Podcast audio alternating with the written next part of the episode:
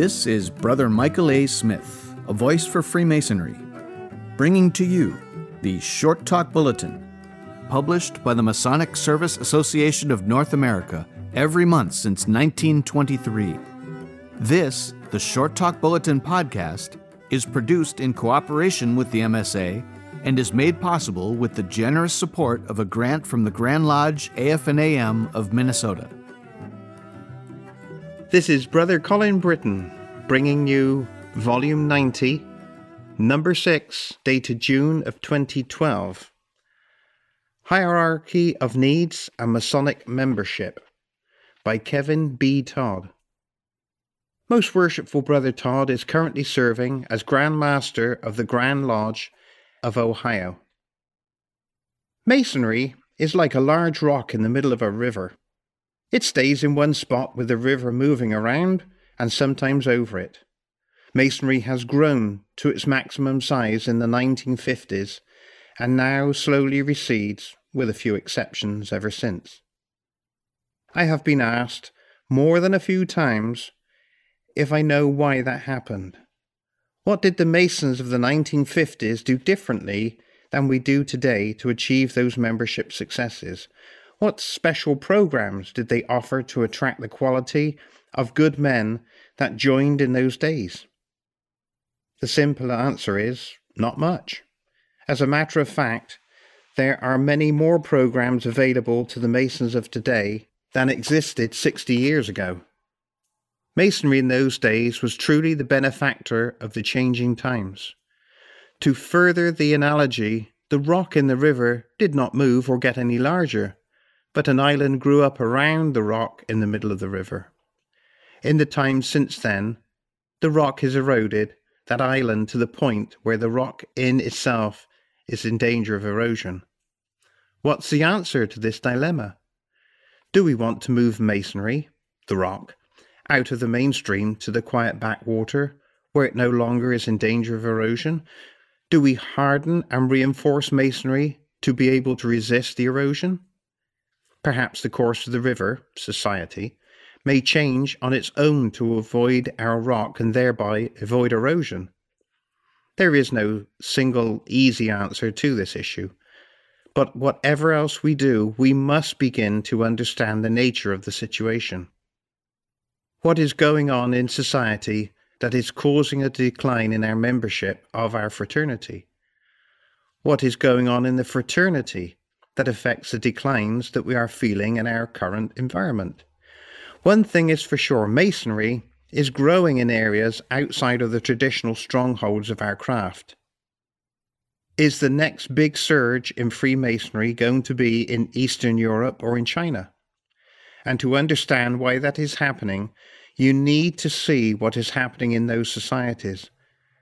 To better understand their environment, you need to know about the five levels of needs known as Maslow's hierarchy of needs. Number one is the psychology needs. These include the most basic of needs that are vital to our survival, such as the need for water, air, food, and sleep.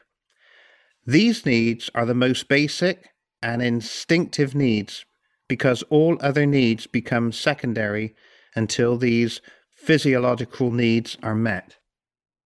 Number two is security needs. These needs include the need for safety and security. Security needs are important for survival, but are not as demanding as the physiological needs. These include the desire for steady employment, health insurance, safe neighborhoods, and shelter from the environment. Number three is social needs. These include the needs for belonging, love, and affection. Relationships such as friendship, romantic attachments, and families satisfy the need for companionship and acceptance, as does the involvement in social, community, or religious groups. Number four is esteem needs. After the first three have been satisfied, esteem needs become increasingly important. These include needs that reflect on self esteem, personal worth, social recognition, and accomplishment. Number five is self actualization needs. This is the highest level of the hierarchy needs. Self actualization people are self aware, concerned with personal growth, less concerned with the opinion of others, and interested in fulfilling their maximum potential. Do you recognize your own place or that of others in this hierarchy? You need to understand you can move up and down this hierarchy with a changing environment too. And you can be at more than one level on different aspects of your life. As the river, the society, changes, you will find yourself and others with new and different needs.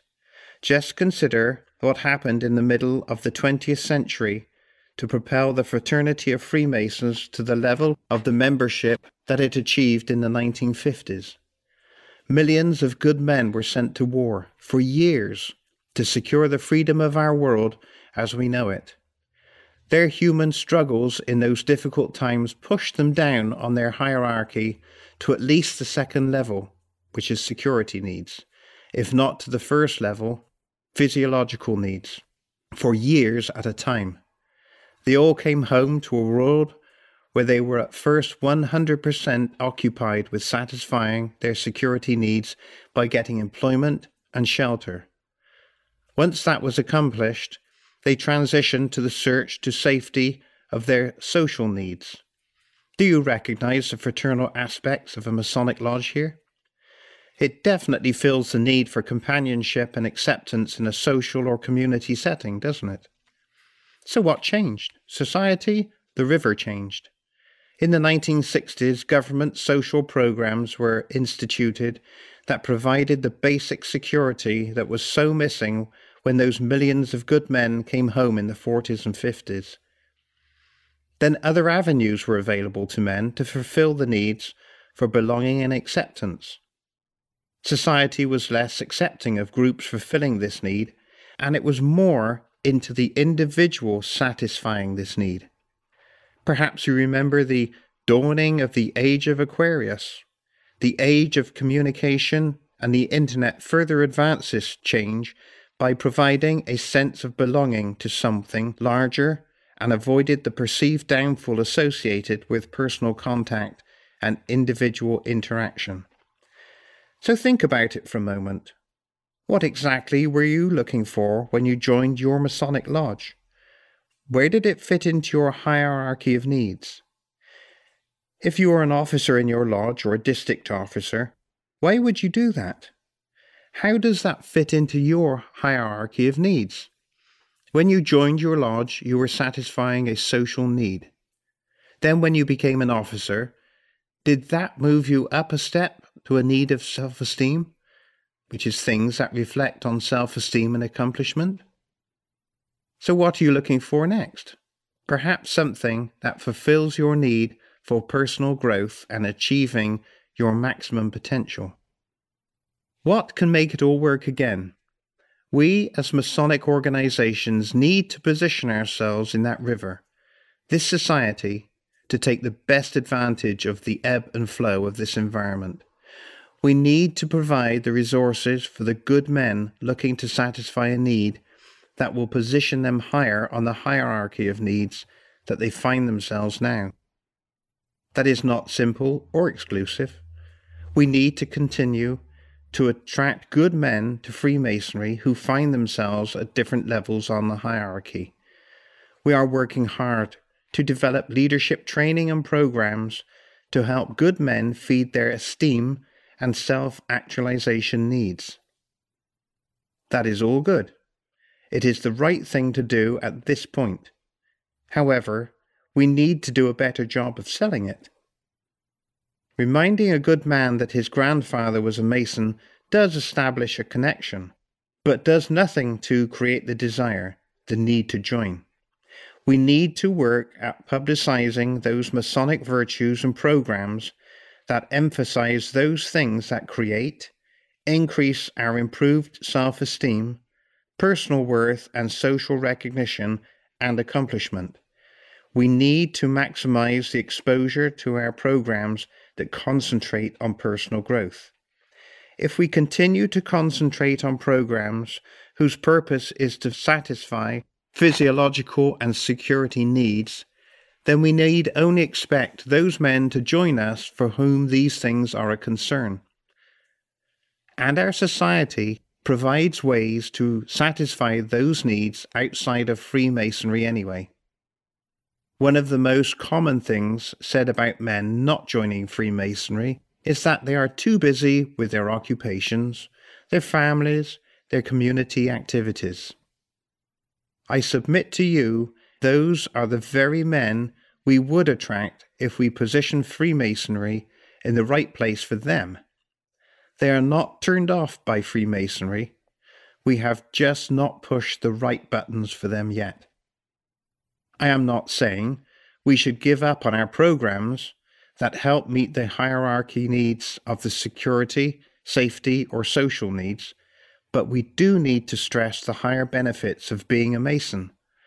We need to promote these aspects of Freemasonry that result in increased self esteem and personal growth. The future will arrive without help or direction from many of us.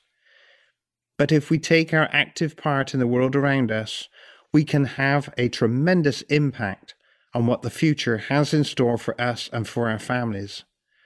We need to accept responsibility for what we do today, our own futures, the futures of our families, the future of our communities, the future of our lodges, and the future of Freemasonry. The future of Freemasonry is up to you.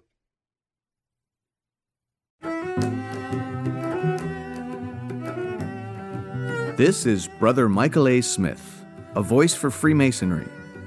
And this has been the Short Talk Bulletin Podcast, produced in cooperation with the Masonic Service Association of North America for the purpose of providing a common stock of vetted Masonic information to all of the constituent lodges of all of the member jurisdictions, and is made possible through a generous grant from the Grand Lodge AF&AM of Minnesota, who have been engaging and inspiring good men who believe in a supreme being to live according to the Masonic tenets of